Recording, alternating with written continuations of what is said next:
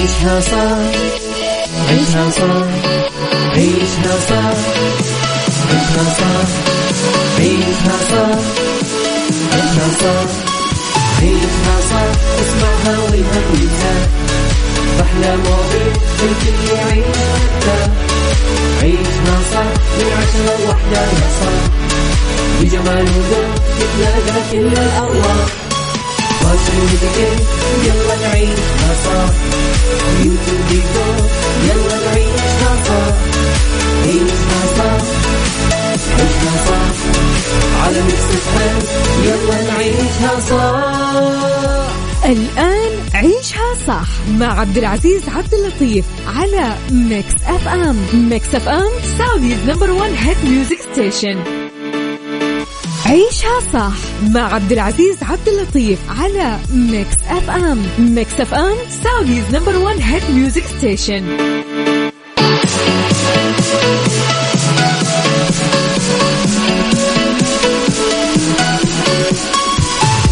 صباح الخير على كل مستمعينا، صباح الخير على كل شخص يستمع لي الآن. أنا أخوك عبد العزيز عبد اللطيف معك في برنامج عيشها صح من خلال أثير إذاعة ميكس إف إم. راح أكون معك خلال هالثلاث الساعات، راح نقضيها معكم من الساعة 10 للساعة 1. في 3 ساعات راح نستانس فيها، ننبسط فيها، نبدأ صباحنا بكل تفاؤل وإيجابية مثل ما تعودنا.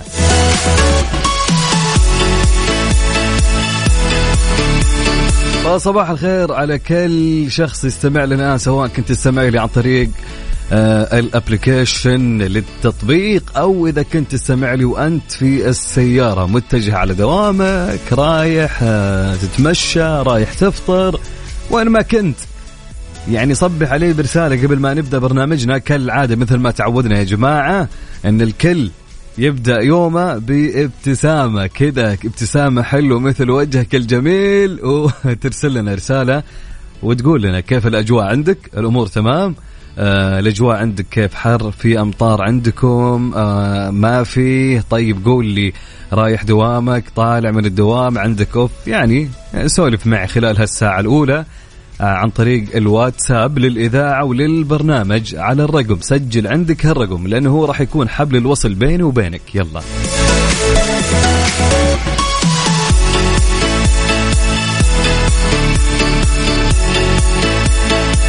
على 0548811700، 0548811700. طبعا إذا أنت أول مرة تستمع لنا وجديد يعني معنا ما قد رسلت، ارسل الحين رسالة، عطنا أي رسالة حلوة مثلك، رسالة صباحية كلها إيجابية، أو قول لي وينك الحين، وين رايح، وين متجه، فعلمنا يعني، خلنا نسولف معك كذا، نتعرف عليك. أهم شيء اكتب لي اسمك حتى نتعرف عليك ونذكر اسمك على الهواء.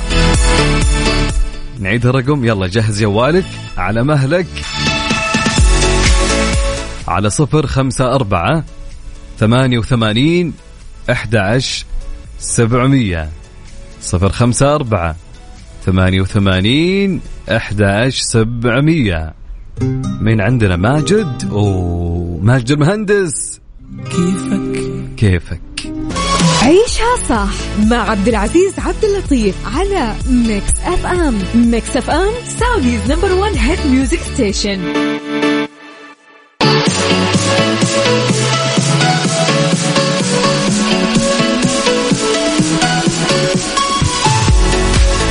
وزير الإعلام، 723 مليون مشاهدة في وسائل الإعلام والتواصل الاجتماعي لرحلة السعودية نحو الفضاء. حظيت رحلة السعودية نحو الفضاء وصعود رائدي الفضاء السعوديين علي القرني وريان برناوي إلى محطة الفضاء الدولية للقيام بمهمات علمية بإصداء إعلامية واسعة على كافة المنصات محليا وإقليميا وعالميا. فوفقا لما نشرته وزارة الإعلام عبر حسابه في تويتر، فقد شهدت منصة تويتر نشر أكثر من 1,200,000 مليون تغريدة، وبلغت مشاهدات التغريدات أكثر من 400 مليون مشاهدة. أما على منصة التيك توك تجاوزت المشاهدات 172 مليون مشاهدة.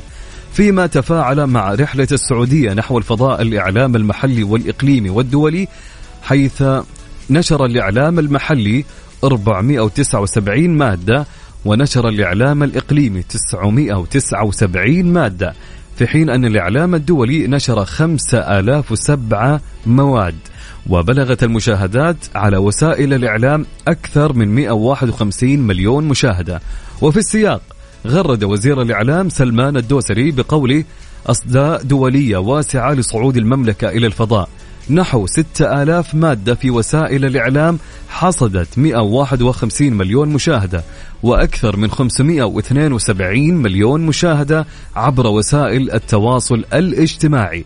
وطن مستمر بالتحليق برؤية قيادة ملهمة وطموح شعب عظيم.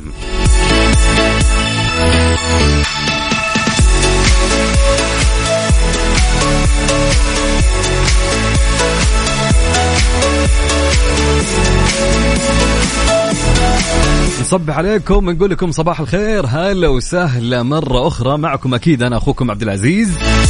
طيب يلا ناخذ مشاركاتكم على الهواء. طيب ارسل لي مشاركتك على الواتساب على رقم الإذاعة، سجل عندك هالرقم، يلا أهم شيء اكتب لي اسمك، قولي كيف الأجواء عندك، كيف أصبحت، وين رايح، وين جاي، عندك دوام اليوم، رايح الحين، كيف دوامك، خلاص يعني.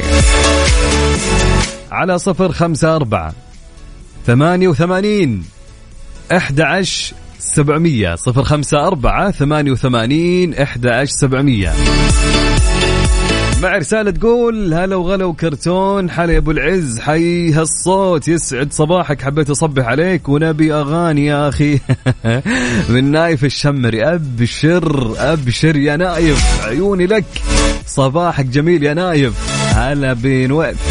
طيب عندنا رسالة تقول من علاء جمال، أحلى ابتسامة وأحلى صباح، الجو حار جدا أوي أوي في مدينة الدمام، الطف يا لطيف.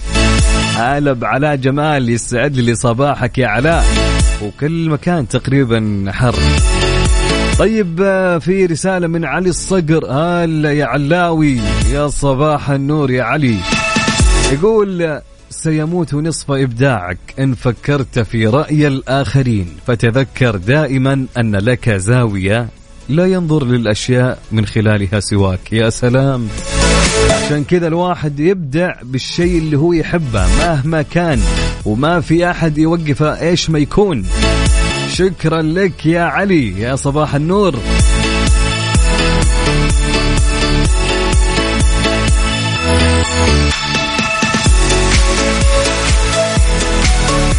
صبح عليك يا محمد سالم، يا صباح الورد، هلا وسهلا ومرحبتين، يا صباح النور.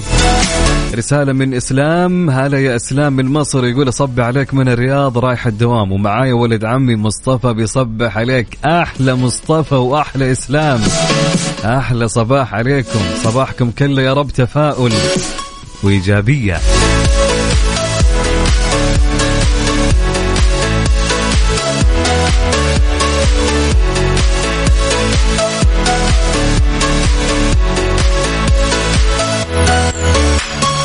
محمد الحارثي، صباح النور يا محمد، هلا والله بالحارثي من جدة، يقول متجه للمصنع، الحياة صدقني جميلة بس تحتاج قوة، ولازم الشخص يحلم ويحاول يترجم أحلامه على أرض الواقع، ويلغي الاستسلام من قاموسه، فالنجاح يصنعه الفكر والإصرار والصبر. يا سلام يا سلام يا سلام يا سلام على الرسالة يا محمد، أيوة كذا، أحلى صباح يا محمد.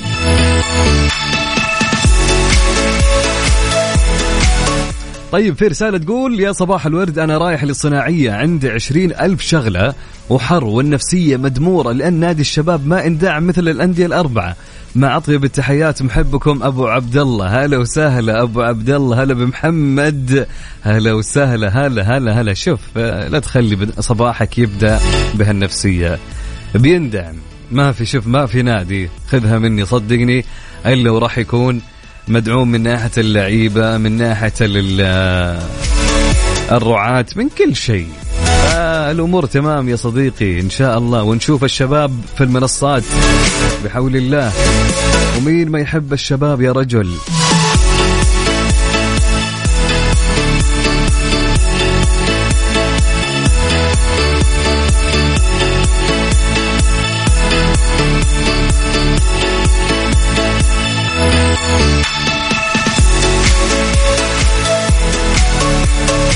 محمد العمري أبو لورا يقول يصب على الجميع وعلى إذاعتكم الجميلة من جدة، يقول أحب العمل لكن أحيانا الشوارع المكسرة تجبرك على العودة للمنزل، فتحتاج شوارع جميلة تهبك أو تهيئك للعمل. خلاص خذ لك أي شارع مكسر، الأمور تمام. طيب يقول يجب أن تصل إلى قناعة بأن أغلب أحاديث المجالس هي لقضاء الوقت، لا تتحمس في تصحيح كل معلومة، ولا تجادل أحد لإثبات وجهة نظرك، ولا تخسر أخا أو صديقا من أجل ذلك، فهي ليست مناقشة أكاديمية أو مرافعة شرعية. كن مستمعا جيدا، فالصمت يمنحك متعة التنزه في عقول الآخرين. يا سلام يا سلام يا سلام يا سلام على الكلام يا محمد. صباح الخير يا أبو لورا، هلا وسهلا ومرحبا، أحلى صباح على أحلى أبو لورا. طيب فراج الشهري، هلا فراج، يلا حيا. يقول سوي واصل الرياض، عندي موعد بالتخصصي، دعواتكم موعد ما قبل. ألف لا بأس عليك يا صديقي، طمنا عليك، أوكي لا تنسى إن شاء الله أمورك تمام وما تشوف شر يا حبيبنا. طيب رسالة تقول لأولئك الذين استيقظوا مسرعين لرؤية هواتفهم بحثا عن رسالة صباحية ولم يجدوها، لا بأس. صباح الخير لكم جميعا، وأحلى صباح خاص لأخي ورفيق دربي في المدينة المنورة محمد علوان من عبد العزيز علوان من جدة. هلا عبد العزيز، هلا بالسمي، هلا هلا، تحياتي لك أنت ومحمد، ويسعد لي صباحك يا جميل. هلا هلا هلا.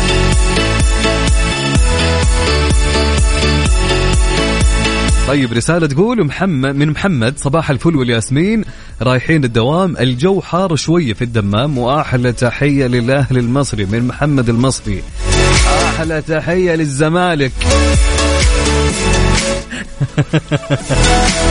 صباح النور يا محمد، أهلا وسهلا ومرحبا حبيب قلبي أبو عبد الله، يسعد لي صباحك. طيب في رسالة من وين يا جماعة؟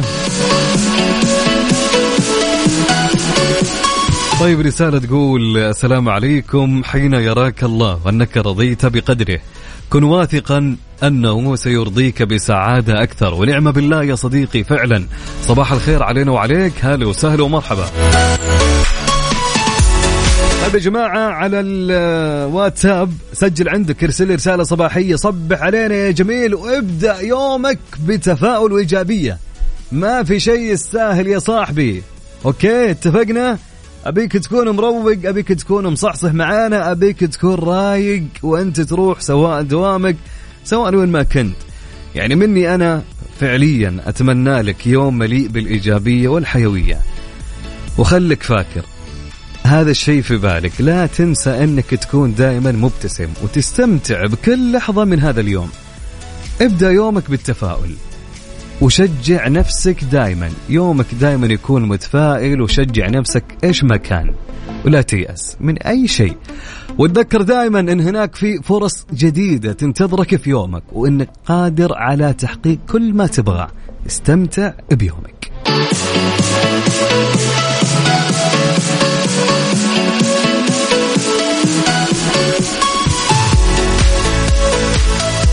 نرمين محسن تشارك في مبادرة التشجير وتهدي أول نبتة.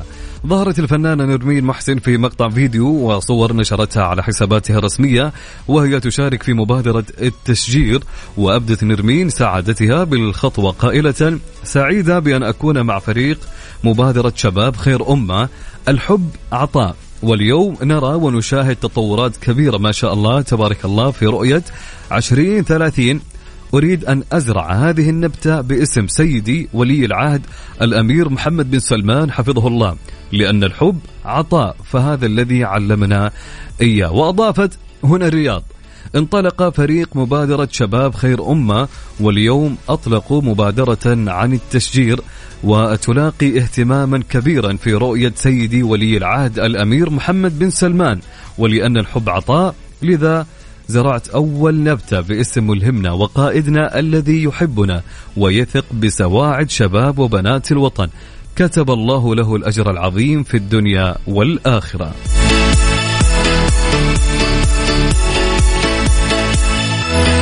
طيب أصب عليكم أقول لكم هلا وسهلا ومرحبتين. يلا يا جماعة وين رسائلكم؟ يلا على 054-88-11700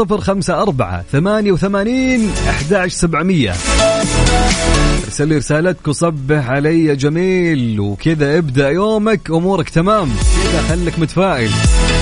طيب على الواتساب على 054-88-11700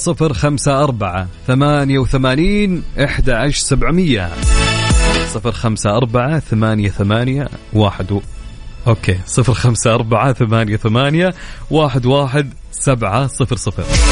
طيب في رسالة تقول صباحكم الصباحي والورد التفاحي. أوف حركات.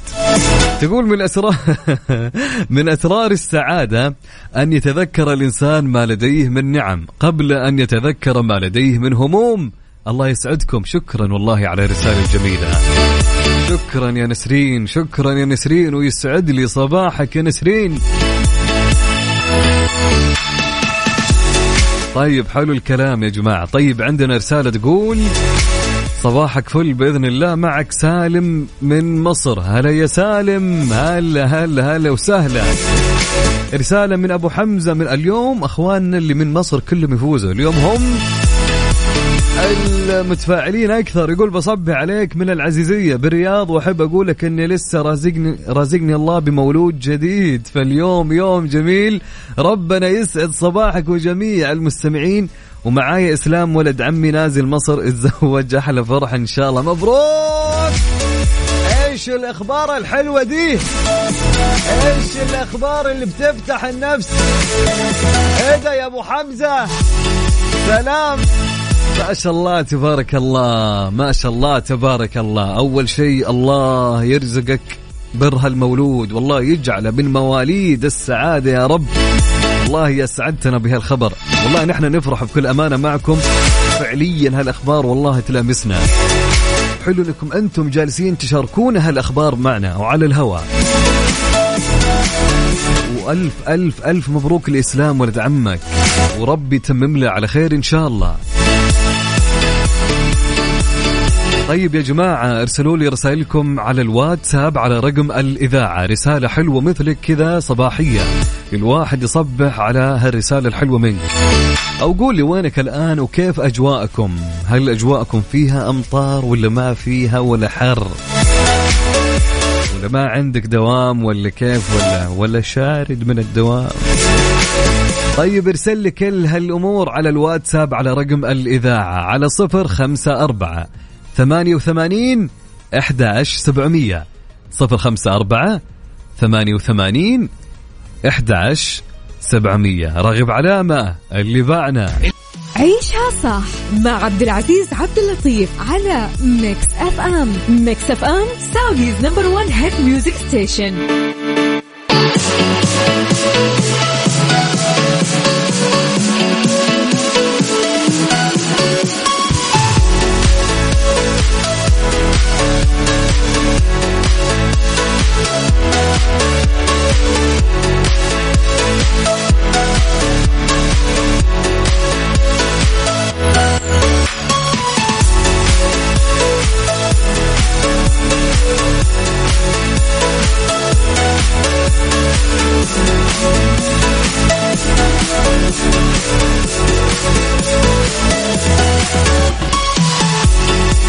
حياكم الله من جديد، هلا وسهلا ومرحبتين. هلا بكل الناس الجميلة اللي استمعوا لنا، هلا هلا.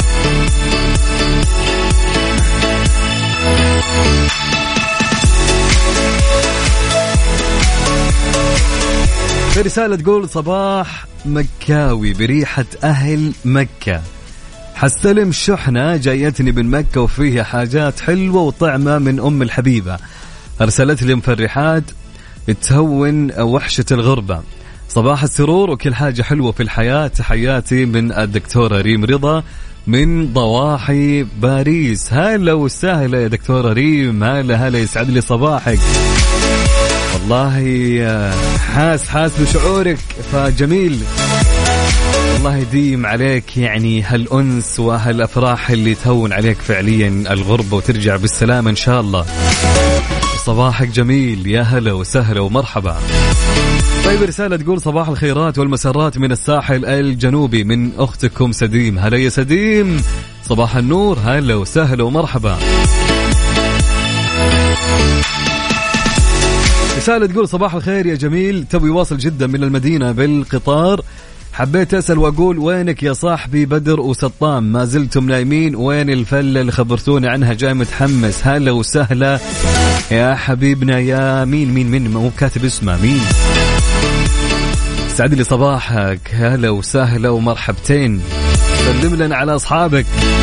طيب رسالة تقول صباح الخير يا رب، يوم خفيف ولطيف لكم وضحكة حلوة وابتسامة جميلة وسعادة تغمركم ومفاجأة تسعدكم ودعوة تتحقق بإذن الله من مشاري السلمي. هلا يا مشاري، يسعد لي صباحك يا مشاري. رسالة تقول صباح مكاوي بريحة أهل مكة الجميلة. صباح الخير، أوه أهل مكة اليوم شادين كفو. صباح الخير لإذاعة الجميلة ميكس إف إم ولكل مستمعيها، ولك يا عزيز عقاب. عقاب كان قبل شوي معكم يعني من في كافيين.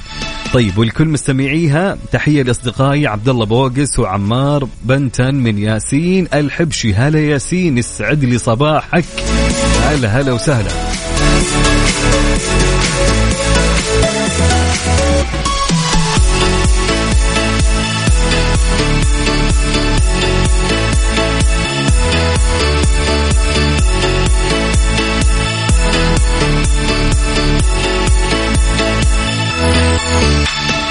خلونا أقول لكم على شغلة يا جماعة، تبغى تطمن على نفسك وتحلل وشايل هم الزحمة والمشوار والانتظار، تعال يا حبيبي أسمع عن الخدمة اللي موفرتها مختبرات دلتا الطبية. تخيل تخيل تخيل إنهم يجونك للبيت مجانا، يعني بمجرد ما تتصل عليهم تطلب تحاليلك على طول يشغلون سيارتهم يجونك لحد البيت وبرسوم مجانية، يعني ما يأخذون منك ريال على جيتهم. اللي عنده أطفال أو كبار بالعمر أو ما يبي يعني يخرب مواعيده يتصل عليهم ويحجز ويجونا للبيت، يعني بكل أمانة فرصة ما تتعوض. لا تجروا فحوصاتكم وصحتكم لأن مختبرات دلتا سهلتها عليكم يا جماعة. اتصل عليهم على 802-12-40-412 أو اكتب في جوجل وراح يطلع لك مختبرات دلتا الطبية والأمور تمام. مختبرات دلتا الطبية، نتائج تثق بها.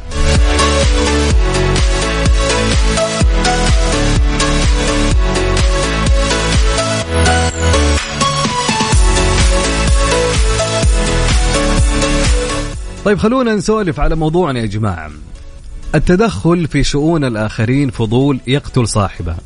كثير من الناس يعني عندهم هالفضول. طبعا تزداد الحياة مشقة عند التعامل مع هؤلاء الفضوليين أصحاب السلوك اللا أخلاقي بقصد الإزعاج أو تتبع عثرات الآخرين واختراق خصوصياتهم، متصفين باضطراب نفسي واجتماعي غير سوي بسبب الذين يعانون من فراغ يملأ حياتهم ولا يجدون مخرجا من ذلك سوى اقتحام الخصوصيات وإمطار أصحابها بوابل من الأسئلة والتوجيهات غير المرضية. طيب سؤالنا يقول كيف ترد على من يتدخل كثيرا في شؤونك الخاصة بداعي السؤال والاهتمام؟ كيف ترد على من يتدخل كثيرا في شؤونك الخاصة بداعي السؤال والاهتمام؟ شاركني على الواتساب، يعني قبل كل يا جماعة يعطيني رأيه، يعني كيف تشوف فعليا إذا في شخص يتدخل كثير في شؤونك الخاصة يعني بداعي السؤال والاهتمام. شاركني على الواتساب، هل أنت متقبل هالشيء ولا لا، ولا تشوف له سلبيات في أشياء، وكيف راح تتعامل مع هالشخص؟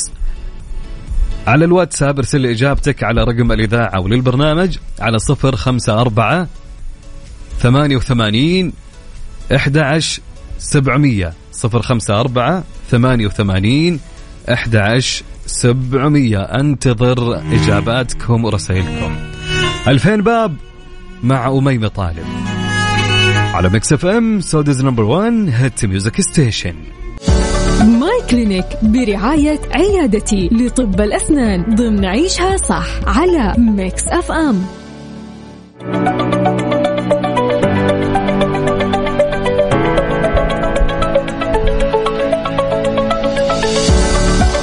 حياكم الله من جديد، هلا وسهلا ومرحبا مستمعينا عبر أثير إذاعة ميكس إف إم. أنا أخوكم عبد العزيز عبد اللطيف، وما زلنا مستمرين معكم في برنامج عيشها صح، وفي فقرة في مركز عيادتي ماي كلينك اللي عودونا كالعادة بوجود نخبة من الأطباء المتميزين، وراح يكون اليوم ضيفنا الدكتور أحمد باعبدالله، استشاري الأمراض الجلدية والليزر والتجميل، وحاصل على البورد السعودي والأوروبي والعربي في طب الأمراض الجلدية والليزر والتجميل. مرحبا دكتور أحمد، منورنا اليوم في الاستديو. أهلين وسهلين حبيبي عبد العزيز، مساء الخير عليك وعلى المستمعين. الله يعطيك العافية، بالعكس شرف لي الاستضافة هذه، وإن شاء الله نقدم شيء جميل ومفيد للجميع إن شاء الله يا دكتور. طيب موضوعنا دكتور اليوم نتكلم إن شاء الله عن خرافات البشرة وبالشعر والعناية بشكل عام. إن شاء الله راح يكون حديث جدا شيق وممتع معك. أتمنى أيوه، لأنه الخرافات عبد العزيز كثيرة، وبنسمعها دائما في العيادات، بنسمعها في المجالس، بنسمعها دائما وأبدا، وبتتكرر علينا. أتمنى تكون الحلقة هذه مفيدة لهم، وحتى الواحد يستفيد ويفيد الجميع اللي حوالينه، إنه الموضوع هذا خلاص المفروض إنه نقضي عليه، ما عاد نسمعه كثير في العيادة. صح، فعليا بنسمع نحن يعني خرافات في العلاج، في أشياء غريبة، في أمور يعني بتحصل والناس بتصدق يا دكتور. يا كثرة يا كثرها في الجلدية وغير الجلدية. صحيح. لكن الجلدية بزيادة، وخصوصا لما يجيك المريض وتتكلم مثلا عن علاج، تتكلم لا يقول لك ما أبغى استخدمها، ليش؟ سمعت فلان قال لي. طيب هل في أساس علمي على هذا الشيء؟ يقول لك لا، بس سمعت أحد قال لي إنه مو كويس. طب شائعة وقاعدة تمر بينهم، تتداول. أي صحيح. طب خلينا نبدأ في المحاور دكتور، يلا بسم الله. سؤالنا يقول: هل الروكتان يحتاج إلى شرب كميات كبيرة من الماء، وهل يسبب ارتفاع في إنزيمات الكلى؟ الروكتان كويس إنه بدأنا فيه، لأنه هو أكثر الأدوية اللي عليها شائعات بالنسبة لتخصص أمراض الجلدية. الروكتان هو يستخدم لعلاج حب الشباب، بالذات حب الشباب اللي يكون متوسط لشديد. حب الشباب ينقسم عندنا خفيف ومتوسط وشديد، فهو علاج آمن إذا استخدم بطريقة صحيحة. بالنسبة لشرب الماء اللي كان بكمية عالية، لا ما له علاقة. هو الروكتان عبارة عن مشتق من فيتامين ألف، صحيح بيسوي جفاف في الجلد، لكن زي ما ذكرنا جفاف خارجي في الأغشية الخارجية من طبقة الجلد. فاللي نحتاجه عبارة عن كريمات ترطيب، ممكن نستخدم قطرات العيون لو كان في جفاف في العين، أيضا نستخدم فازلين إذا كان عندنا ترطيب للأنف. لكن شرب الماء هو مفيد سواء للجلد وغير الجلد. صحيح. لكن ما يحتاج نشرب موية زيادة عشان بس بنستخدم روكتان، ولا بيأثر على أي وظائف غير يعني الكلى. كثير بنسمع يقول لك والله يسبب فشل كلوي. لا، الروكتان ما له علاقة أصلا بالكلى. لسه والله أمس مريضة بتقول لي دكتور أنا خايفة أبدأ روكتان، سمعت إنه يسوي فشل في الكبد. لا أصلا حتى التحلي بنطلبها ما بتشمل يعني غالبا على وظائف الكلى إلا إذا سدت الحاجة، لكن بنطلب وظائف الكبد، بالنسبة للدهون، الكوليسترول، الدهون الثلاثية، في أشياء معينة بنطلبها ما لها علاقة أبدا بموضوع الكلى. وحتى لما نطلبها بس للإجراء عشان ننتبه لو ارتفعت الإنزيمات، وعلما إنه حتى لو ارتفعت الإنزيمات هذه فترة مؤقتة أثناء العلاج، ما هو شيء على قولتهم خطير ومقلق يمنعنا نستخدم العلاج إذا استدت الحاجة. طب دكتور احنا بنسمع يعني مثل المريضة هذه اللي تقول لك إن هي سمعت إنه هالشيء، هل فعلا في دكاترة يمكن نبهوهم عن هالشيء، عندهم معلومات خاطئة، ولا يمكن هذا بين الناس؟ والله ما أتوقع حبيبي عبد العزيز، لأنه المفروض إنه بين الدكاترة يكون معلوم هذا الشيء، إنه أصلا الفشل الكلوي ما هو أحد الأعراض الجانبية لاستخدام الروكتان. لكن الروكتان ما أنا ذكرنا الخرافات، فممكن أكثر من خرافة ثانية. يعني أنا برضو كثير بسمع إنه المرة اللي بتستخدم روكتان لازم ما تحمل 6 شهور بعد توقيف الدواء، وهذا كلام غير صحيح. بالعكس هذا كان في السابق، الآن الأساس العلمي الجديد 1 شهر من توقيف الدواء كافي، بعد كذا تفكر إنها تحمل. برضو بنسمع أشياء ثانية. هل في موانع مع استخدام الروكتان؟ نعم، ممنوع التبرع بالدم، ممنوع استخدام العدسات اللاصقة، لكن ما هي دائمة. حتى تساقط الشعر، دكتور ما بستخدم الروكتان لأنه بيساقط شعري. طيب أنا خايفة، لا، أثناء العلاج نعم بيكون في تساقط في الشعر، وهذا مثبت علميا وبنقول للمرضى، نسميه تساقط شعر كربي. لكن أول ما نوقف الدواء أغلب إذا ما كانت كل الأعراض الجانبية هذه بتختفي مع توقيف الدواء. جميل دكتور. طيب دكتور، هل فعلا تناول الروكتان يعمل على تصغير الأنف تمام. هذه يعني اقدر اقول ايوه واقول لا.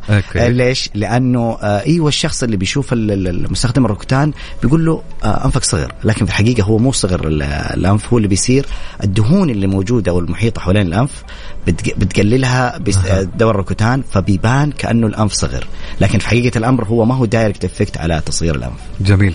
طيب دكتور خلينا نروح للثعلبه، يعني بنسمع كثير للثعلبة وعلاجاتها وخرافاتها على كلامهم.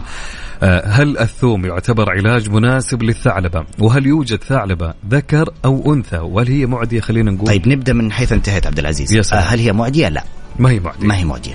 طيب. الثعلبة عبارة عن مرض مناعي، نحن بنستخدم يعني بنشوف كثير من الناس بيقول لك والله جاتنا من الحلاق، بس ما له علاقة الحلاق، الحلاق بريء منها. وطب نقلت لي من مكان لمكان، هل هي معدية؟ أقول له لا، ما هي معدية الثعلبة، لأنه الثعلبة أنواع، في نمطية في نقطة مكان واحد، في منتشرة على حسب انتشارها، حتى العلاجات تختلف، إذا كانت بقعة واحدة عن بقعات كثيرة تفرق طريقة العلاج. وحتى المريض لازم يكون عارف إنه الثوم زي ما ذكرت نعم هو ممكن يفيد، كثير يقول لك والله أنا استخدمت الثوم وفادني، نعم هو ممكن يفيد، لكن نحن إشكاليتنا بالذات مو في الثوم. كمان الثوم إذا استخدم برضو بطريقة يعني ممكن أثر على البشرة، لكن الأساس المشكلة اللي عندنا التشريط عبد العزيز، يجوا يأخذ الموس ويشرط. طب التشريط إيش بيسوي لي؟ حيفقد لي البصيلة، بعد كده البصيلة صحيح. اللي هي بيطلع منها الشعر خلاص ما عندي مكان لظهور الشعر من جديد، التشريط بيشيل البصيلة ويصير بعد كده ما عندنا قدرة إنه نساعد المريض إنه يرجع له الشعر. صحيح. طيب دكتور، طريقة استخدام الثوم في العلاج كيف؟ هم أغلب الناس بمكان الثعلبة بيجي يمسك الثوم بيفركها حول المنطقة، بس الأغلب اللي نحن نشدد عليه بيشرطها وشي بمشرط عشان يقول هو إنه يدخل الثوم بسرعة في هذا الشيء غلط أكيد.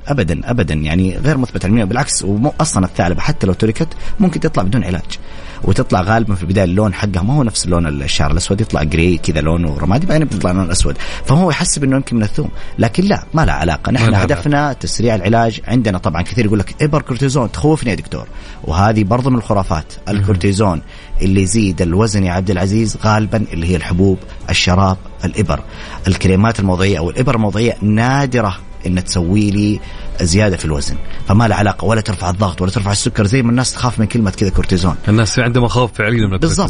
فلازم الواحد يتوعى إنه لا، مو كل الكورتيزون واحد، الكريمات تختلف عن الإبر، تختلف عن الحبوب، تختلف عن تختلف كل حتى الكورتيزون يختلف، في منه ضعيف، في منه متوسط، في منه شديد. جميل. طب دكتور، هل صحيح اختيار الوقت المناسب لقص الشعر كنصف الشهر الهجري مثلا مفيد للشعر؟ أنا أول مرة أسمع يعني أنا ما لا والله حتى لو قصيته وقت الدوام ما يفرق، حتى لو قصيته وقت الرواتب ما يفرق، قصه وقت ما تبغى، ما له علاقة. هذه بعض الناس بسمعهم بيقولوا إنه أيضا وقت المد، وقت الجزر الشعر ينمو ويقل، لا ما له علاقة، قص الشعر في أي وقت. أنا نفسي أعرف مين اللي اخترع الشيء هذا. هتسمع عجائب كثيرة ترى عبد العزيز، والله مشكلة، دائما الواتساب موجود دكتور وبنشوف وبنقرا. ايوه بالضبط. هذا الشيء كثير بعاني فيه، حتى انا في البيت، انا استشاري برضه بشوفه في بيتي، يعني مو بس انتم بتعانوا منه. طيب جميل. مستمعينا يعني هذه فرصه لكل شخص الان معنا يسمعنا، تقدر تسال الدكتور احمد باعبدالله في موضوعنا اليوم، بيتكلم عن خرافات البشره وبالشعر والعنايه، في اي سؤال انت حاب من ناحيه ايضا الامراض الجلديه والليزر والتجميل. الدكتور احمد عبد الله موجود اليوم معنا في الاستوديو. ارسل لي سؤالك على الواتساب على الرقم 054 88 11 700، 054 88 11 700.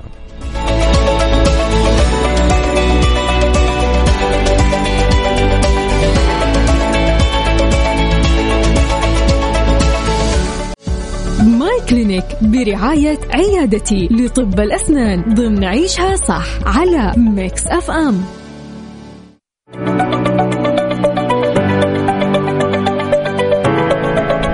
حياكم الله من جديد مستمعينا عبر أثير إذاعة ميكس إف إم، أنا أخوكم عبد العزيز بن عبد اللطيف، وأكيد ضيفنا المميز الدكتور أحمد باعبدالله، استشاري الأمراض الجلدية والليزر والتجميل، وحاصل على البورد السعودي والأوروبي والعربي في طب الأمراض الجلدية والليزر والتجميل. طبعا موضوعنا اليوم يتحدث عن خرافات الشعر، العناية بالشعر والبشرة. مرحبا بك دكتور أحمد مرة أخرى. الله يسعدك، أهلين حبيبي عبد العزيز. وبالعكس يعني الحمد لله في تجاوب في أسئلة شايف أسئلة كثير بيجيك ما شاء الله. في تفاعل ما شاء الله من المستمعين.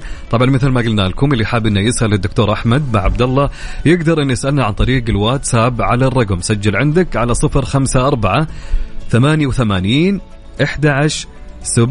طيب دكتور خلينا نكمل محورنا في الحديث. سؤالنا يقول هل زيت الحشيش يعالج تساقط الشعر ويزيد من كثافة وطول الشعر؟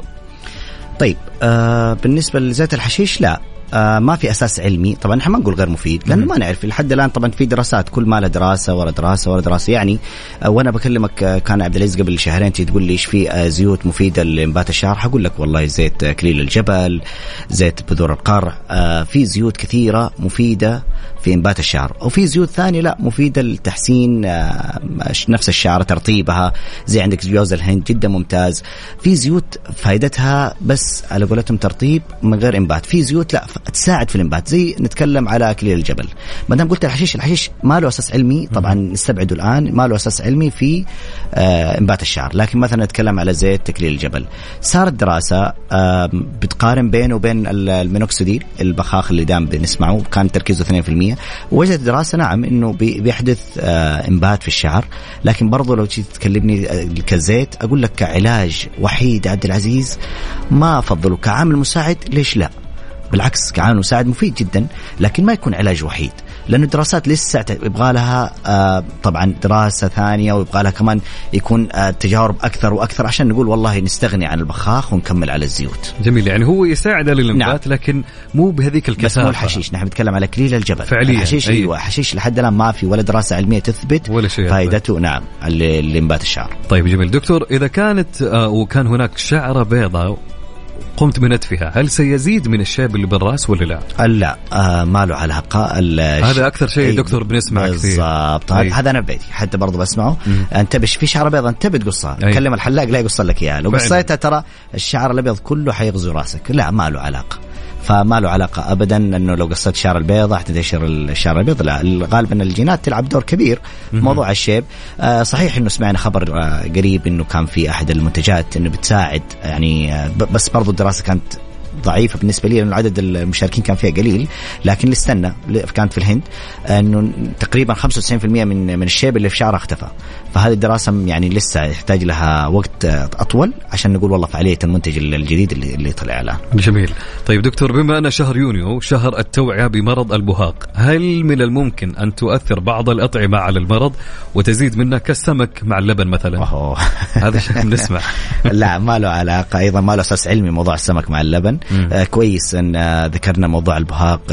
أيضا في كثير برضو من أنا برضو ما حنقول خرافاتني يسميها بعض الإشاعات والأخبار المغلوطة عن مرض البهاق. أول شيء إنه غير معدي، لازم نعرف هذه المعلومة إنه مرض البهاق مرض غير معدي، وفي كثيرين بيقول إنه هو وراثي. نعم الوراثة قد تلعب دور بس بسيط جدا في عبد العزيز، لأنه هو عبارة عن مرض في الجهاز المناعي، كأنه الجهاز المناعي بيهاجم الخلايا الصبغية حقة المريض هذا في المنطقة المعينة وبيخليها تتكسر فتبين نقطة أو بقعة بيضة.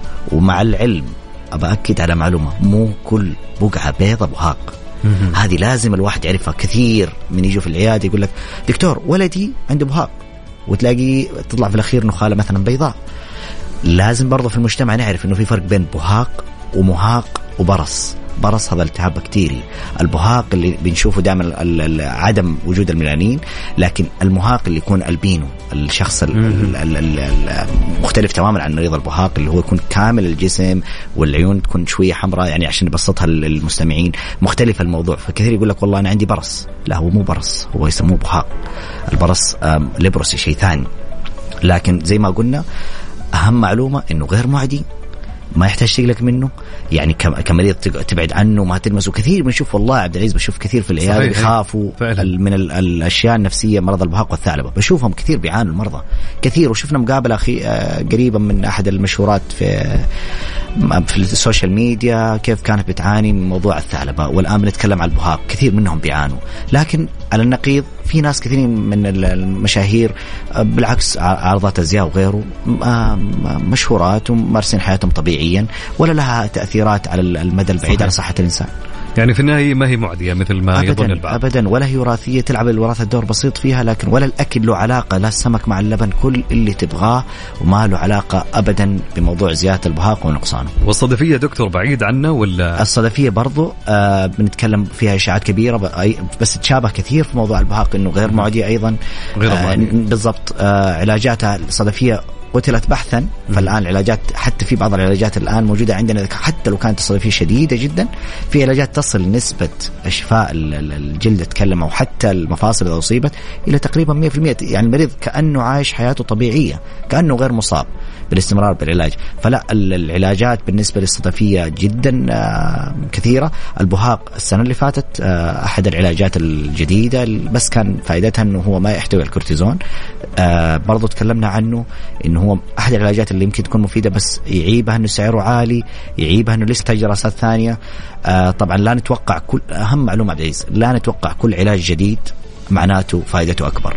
دائما نحن نحسب كل ما قلنا والله في علاج جديد نزل معناته أوه خلاص هذا العلاج اللي حيعالج كل حاجة، لا طبعا علاج جديد معناته لسه له طريقة معينة، إما في الطريقة إما في تقليل الأعراض الجانبية، فمو كل علاج جديد معناته مفيد فعلا. أكثر. طيب دكتور وإيش علاج البهاق؟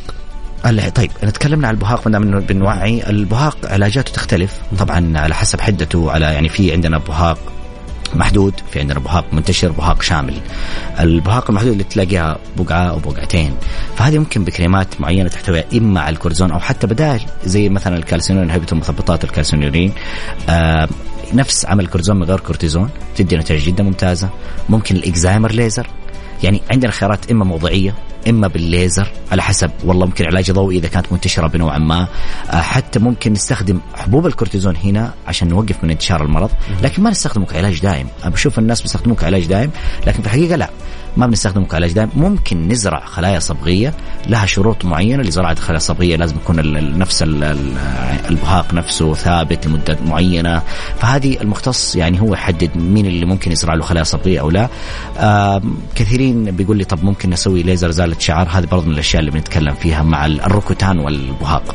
لو رجعنا الموضوع بس الروكتان نقدر نسوي ليزر زالة شعر، بس نكمل على الترطيب. أما بالنسبة للبهاق أنا ما أفضل لشيء معين، في عندنا شيء اسمه كوبنر ما بدخل المتابعين فيه، فما أفضل، بس باختصار إنه ليزر زالة الشعر يتسوى المريض البهاق. جميل. أثر البهاق يا دكتور يروح نفس البقعة البيضاء؟ نعم، بس في أماكن صعبة عبد العزيز، أو ما نسميها يعني مستحيلة، نقول صعب علاجها.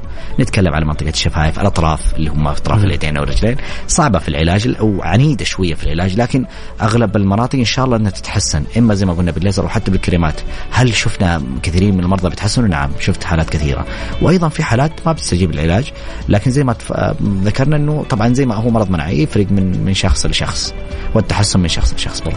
جميل دكتور خلينا نروح معجون الأسنان مناسب لإزالة الرؤوس السوداء وحب الشباب والحروق. أنا دائما بقول كلمة عبد العزيز، معجون الأسنان للأسنان لا تحطه في مكان ثاني، ونحن نسمع اللي ينحرق يحط معجون أسنان لا بالنسبة أول شيء الحروق خلينا نقولها عبد العزيز، الحروق فيه منها سطحية فيه منها عميقة، أغلبهم اللي بيستخدم المعجون الأسنان بيستخدم حروق سطحية، لكن المعجون الأسنان يحتوي على مادة الفلورايد، هذه المادة ممكن تسبب تحسس وتهيج الجلد، يعني على قولتهم جابك حلها عماها فأفضل شيء لا، عندنا خيارات تانية. إذا حركت حرق سطحي حطها في موية فترة، لا هي باردة ولا هي مرة حارة، استخدم الكريمات معينة الطبيب بيوصف لك، هذا بنتكلم إذا الحرق سطحي.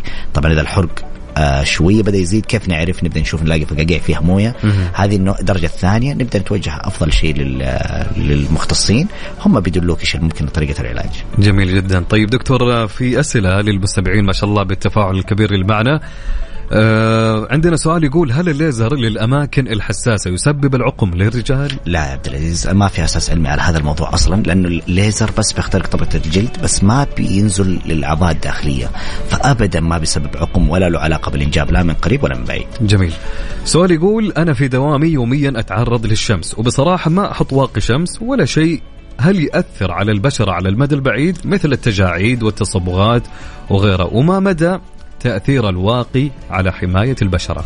طيب هو ما شاء الله جاب السؤال وجاب الجواب. يعني فعلا الآثار المتعرض يعني ممكن الواحد يتعرض لها بسبب الشمس ذكرها. الكولاجين طبقة موجودة في جلدنا بتتأثر كثير مع الاستخدام التعرض المستمر لأشعة الشمس، فممكن تزيد لي النمش، تصبغات، التجاعيد، ظهور الجعيد المبكرة في الخارج أو حتى في أوقات معينة. نقول على المدى البعيد ما نخوف المشاهدين، ممكن حتى تؤدي بعيد الشر سرطانات في الجلد. فهذه كلها تراكمات للتعرض المستمر للشمس. فما في طبيب جلدي أصلا، ما دام ذكرنا التعرض للشمس، ما في طبيب جلدي ينصح بالتان. هذه من العادات السيئة اللي نحاول قدر الإمكان نتجنبها. موضوع التان مضر يا دكتور جدا جدا جدا، ما لها فائدة، لأنه الأغلب بيتكلم إذا كان التان بيستخدم يقول لك والله فيتامين د. لا، فيتامين د أصلا بيأخذ أفضل شيء عن طريق المكملات على حسب رأي المختصين اللي بنتكلم معاهم. لكن التان نعم أكيد له أثر. أنت خلينا نتعرض للشمس فترة طويلة. الشمس فكرة التصبغات والتان هذه حماية من ربنا خلى خلايا صبغية بتدافع، بتحاول تقول لك وقف تشميس. فهذا اللون اللي بيطلع بس بيقول لك انه وقف تشميس. لكن الاستمرار والتعرض المتكرر بتسوي اثار، هذا اللي بنقولها الاثار المترتبه منها اللي هي التجاعيد، سرطانات الجلد، بنتكلم عن تصبغات وصبغات عنيده حتى.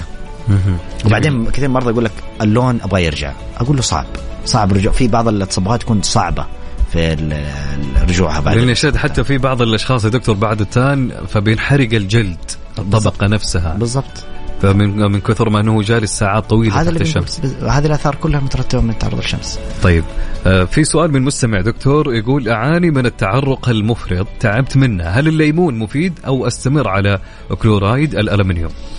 زي ما ذكرنا انه معجون الاسنان للاسنان الليمون للسلطه كويس ترى عبد العزيز. لا حقيقي الليمون زي شوف كثير يمكن يزعلوا من هذا الكلام. الليمون اذا فات شخص شخصين ثلاثه ما بنقول ممكن، اكيد ممكن يكون فادهم، لكن كم شخص تعذب من الليمون. الليمون بيهيج وبيحسس البشرة زي ما في والله يقول لك واحد استفدت وواحد يقول لك والله بيض المنطقة خاف لما يتعرق. طب ليش؟ عندنا أشياء لها أسس علمي نتائجها كويسة زي ألمونيوم كلورايد اللي هو تفضل فيه المنتجات هذه. تتكلم طبعا التعرق باب طويل نتكلم فيه، بداية من الألمونيوم كلورايد والأشياء الموضعية، ننتهي بالبوتوكس، حتى في عندنا بعض أنواع الأشعة زي مثلا الجهاز الميرا دراي جدا فعال. فموضوع التعرق موضوع جدا كبير. الآن دخلنا على الصيف، نحتاج أكيد المشكلة هذه حتواجه كثير. ففي خيارات كثيرة، مو بس التعرق بس بوتوكس، لا في ناس بيستفيدوا مع المونوكلورايد اللي هي مانعات التعرق. متى نستخدمها في الليل، كيف طريقة استخدامها. الموضوع شوية طول، لكن المقصد الهدف من الحلقة اليوم إنه نبعد عن الأخطاء الشائعة اللي بنستخدمها. الليمون جدا بهيج البشرة وبيحسسها، وبنشوف كثير منهم بيعانوا من تصبغات عكسية من استخدام الليمون. أنا بسمع كثير يا دكتور يعني في بعض المقاطع اللي تجينا كمثال، يعني مثلا بعض الأخوات يعني يحطون الزبادي مع حليب النيدو كقناع للوجه والمايونيز والخيار. لا فعليا هذه الكثرة هذه مو هذا اللي بقوله. يعني ممكن تلاقيهم بعضهم بيتحسن شيء بسيط بس هو الكلام نحن دائما نتكلم عنه كأطباء، الأساس العلمي. إيش الأساس العلمي لاستخدامك هذا الشيء؟ هل في منتجات محتوية في هذا المنتج اللي أنت بتستخدمه؟ مثلا إذا كان للتصبغات بيفيد في التصبغات، في النظارة هل بيفيد في النظارة؟ كثير منهم بيقول لك والله تخفي التجاعيد. طب إيش هو اللي بيخفي التجاعيد؟ يقول لك والله استخدمت خلطة. ليش الخلطة؟ ما فادت واحد، مع العلم أنه أنا متأكد أنه ما حتفيده في التجاعيد، لكن فادت واحد قال لك طب 10 هذا استفاد، يقول لك لا. طب على أساس أسمع للواحد وسيب 10 صحيح. فأنت دائما على الأسس العلمية بناخذ تجارب عندنا والله مختبرات وبنسوي، وهذا بمر على أكثر من مرحلة، بنشوف المرضى قدامنا كم مريض استفاد، لكن تجارب فلان وعلان أنا ما أنصح فيها. جميل دكتور، في سؤال يقول السلام عليكم، عندي مشكلة يا ليت تطرحها على الدكتور. شعري كان ناعم مرة ولونه مائل للأشقر، أول ما دخلت المدرسة حلقت وتغير لون شعري وصار خشن وجاف، ولحد الآن أعاني منه، أبغى حل لخشونته وجفافه. عمري الآن 33 سنة. طيب الموضوع عبد العزيز زي المواضيع هذه طبعا لابد أن المريض يفحص ونأخذ منه تاريخ مرضي كبير، لأنه ما هو الخشونة ما هي واحدة. يمكن في عادات سيئة الشخص بيستخدمها. هل في عادات يعني مثلا الكثرة استخدام السشوار، الصبغات، الكراتين، الفرد، هذه كل الأشياء. أنا بتكلم ما هو عشان شعرنا، بتكلم إن جنرال عشان ما هو على المريض هذا بس أو السائل. فهذه العادات السيئة ممكن نستخدمها نحن ما ندري أنها سيئة وبتأثر على المدى البعيد. الخشونة برضو والشعر بحد ذاته طبعا جينات اللي يخلي الشعر هذا ناعم عن الشعر هذا كيرلي. طبعا الروابط اللي بين الشعرة في روابط، هل قد إيش الرابط، هل هي قوية لدرجة أنه يخلي الشعر كيرلي أو هي لا شوية خفيفة تخلي ناعم، عشان كذا بدوا أسس الكيراتين وغيره. لكن برضو ما زلنا نقول الزيوت المستخدمة، هل بيستخدم أشياء بترطب له الشعر، هل الشامبوهات طريقة استخدامه للشامبو، هذه كلها العوامل تفرق معايا عبد العزيز. عشان كذا بقول السؤال أنا آسف يمكن ما أقدر أجاوب السؤال هذا إلا في عيادة، فالطبيب المختص لازم يفحص المريض وياخذ منه تاريخ مرضي ويشوف ايش العادات اللي بيستخدمها المريض، وعلى ضوءها نقدر نجاوب على الأسئلة هذه. جميل دكتور. في سؤال يقول هل كثافة الذقن تأثر على تساقط الشعر؟ لأني ألاحظ دائم اللي ما عنده ذقن أو ذقنه خفيفة شعره ما يتساقط. لا ما هو كذا، بالعكس أدريس، يعني ممكن لاحظها برضو نسبة وتناسب، لكن هو التساقط دائما في تساقط شعر نمطي، وهذا أتوقع اللي هو بيتكلم عنه. النمطي طبعا بيبدأ بعد عمر الثلاثينات وانت طالع. الفكرة الأساسية فيه الهرمون، هرمون الذكورة، فعشان كذا أحد العلاجات عندنا تثبيت هرمون الذكورة، أو حتى بعض المنتجات يعني مثلا زي الكافيين ما دام تكلمنا زيوت تلعب على هذا الدور هرمون الذكورة هذا.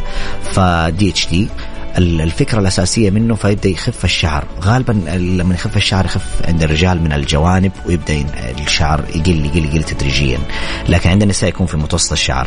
المنطقة نادرا ما تصاب بالتساقط بالخلفية، لكن الدقن برضو أحد المناطق اللي بتتأثر، بس ما لها علاقة إذا زاد شعر الدقن خف الشعر الرأس أو زاد شعر الرأس خف شعر الدقن، ما لها علاقة أبدا، لأنه في الأخير هي البصيلات اللي بنفس الفكرة اللي والله بتتأثر عن طريق الهرمون، بس ما له علاقة والله زود شعر الدقن خفف شعر الرأس والعكس صحيح. طيب اليوم بنتعبك مع الأسئلة يا دكتور. ما شاء الله تبارك الله. طيب في سؤال دكتور يقول بخاخ الأفوجين للدقن وقت تركه يسبب تساقط ولا لا؟ وفي حالة إني حاب استخدمه لشهور عدة. طيب بالنسبة لطريقة استخدام البخاخ هذا مثال له، لكن هو الاسم العلمي هو المينوكسيديل. البخاخ دائما بنصرفه مرتين طبعا يوميا لمدة 3 شهور، أول 3 شهور، بعدين يصير مرة واحدة تقريبا يوميا على حسب حدة الحالة. طبعا ما نقدر نقول هذه لكل المرضى، لكن هل لو وقفناه يسبب تساقط؟ هذا السؤال جدا مهم.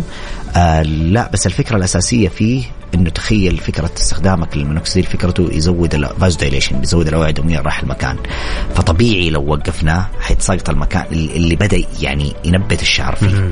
فكرته الأساسية اللي هو بيزود فترة نمو الشعر، فلما بقللها هيرجع الشعر زي ما كان قبل ما استخدم البخاخ. بس الناس بتلاحظ إنه بيزيد التساقط. لا، معلومة مهمة برضو، في ناس كده بيستخدموا البخاخ أول شهر يوقفوه يتساقط الشعر، فهو طبيعي أول شهر ممكن في شعر بيطيح، لكن من الشهر الثاني الثالث حيبدأ نشوف تحسن فيه.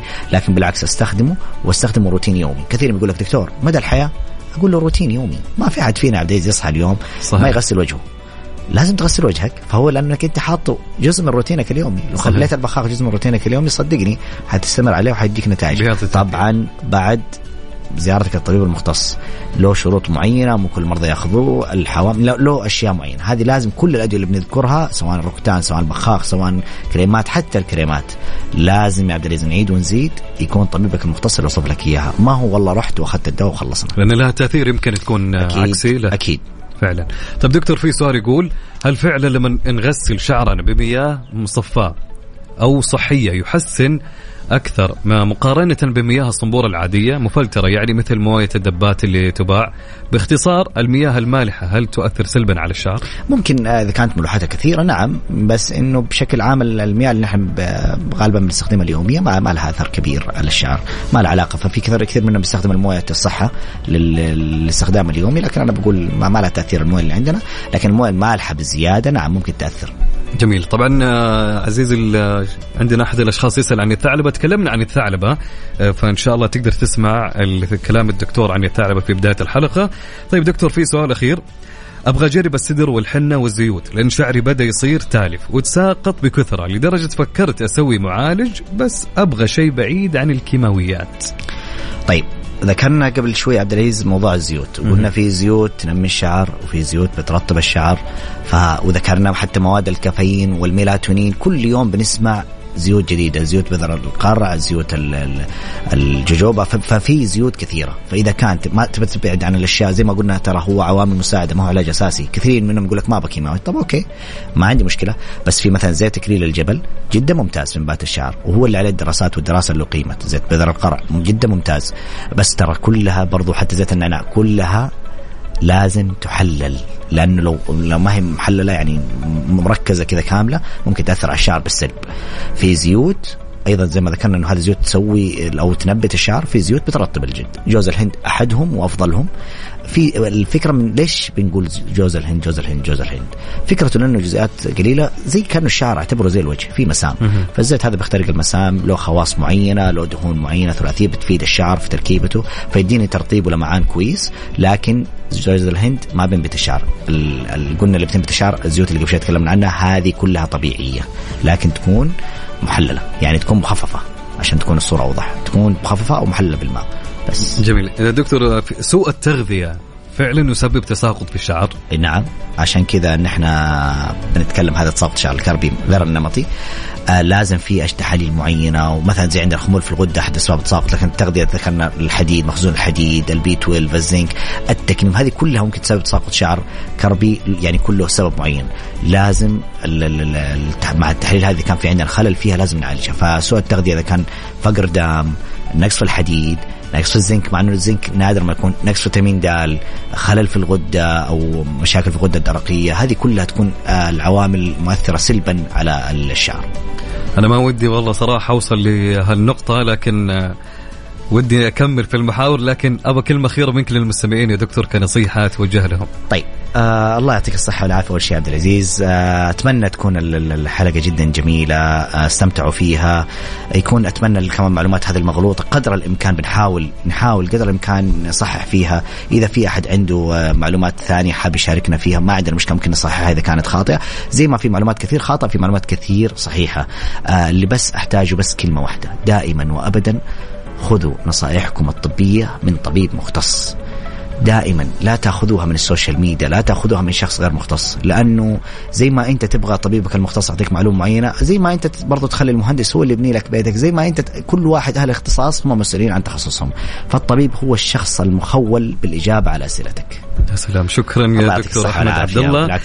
كان معنا الدكتور أحمد باعبدالله, استشاري الأمراض الجلدية والليزر والتجميل من مركز عيادتي كلينك, حاصل على البرد السعودي والأوروبي والعربي في طب الأمراض الجلدية الليزر والتجميل. شكرا لك يا دكتور. العفو, الله يحفظك.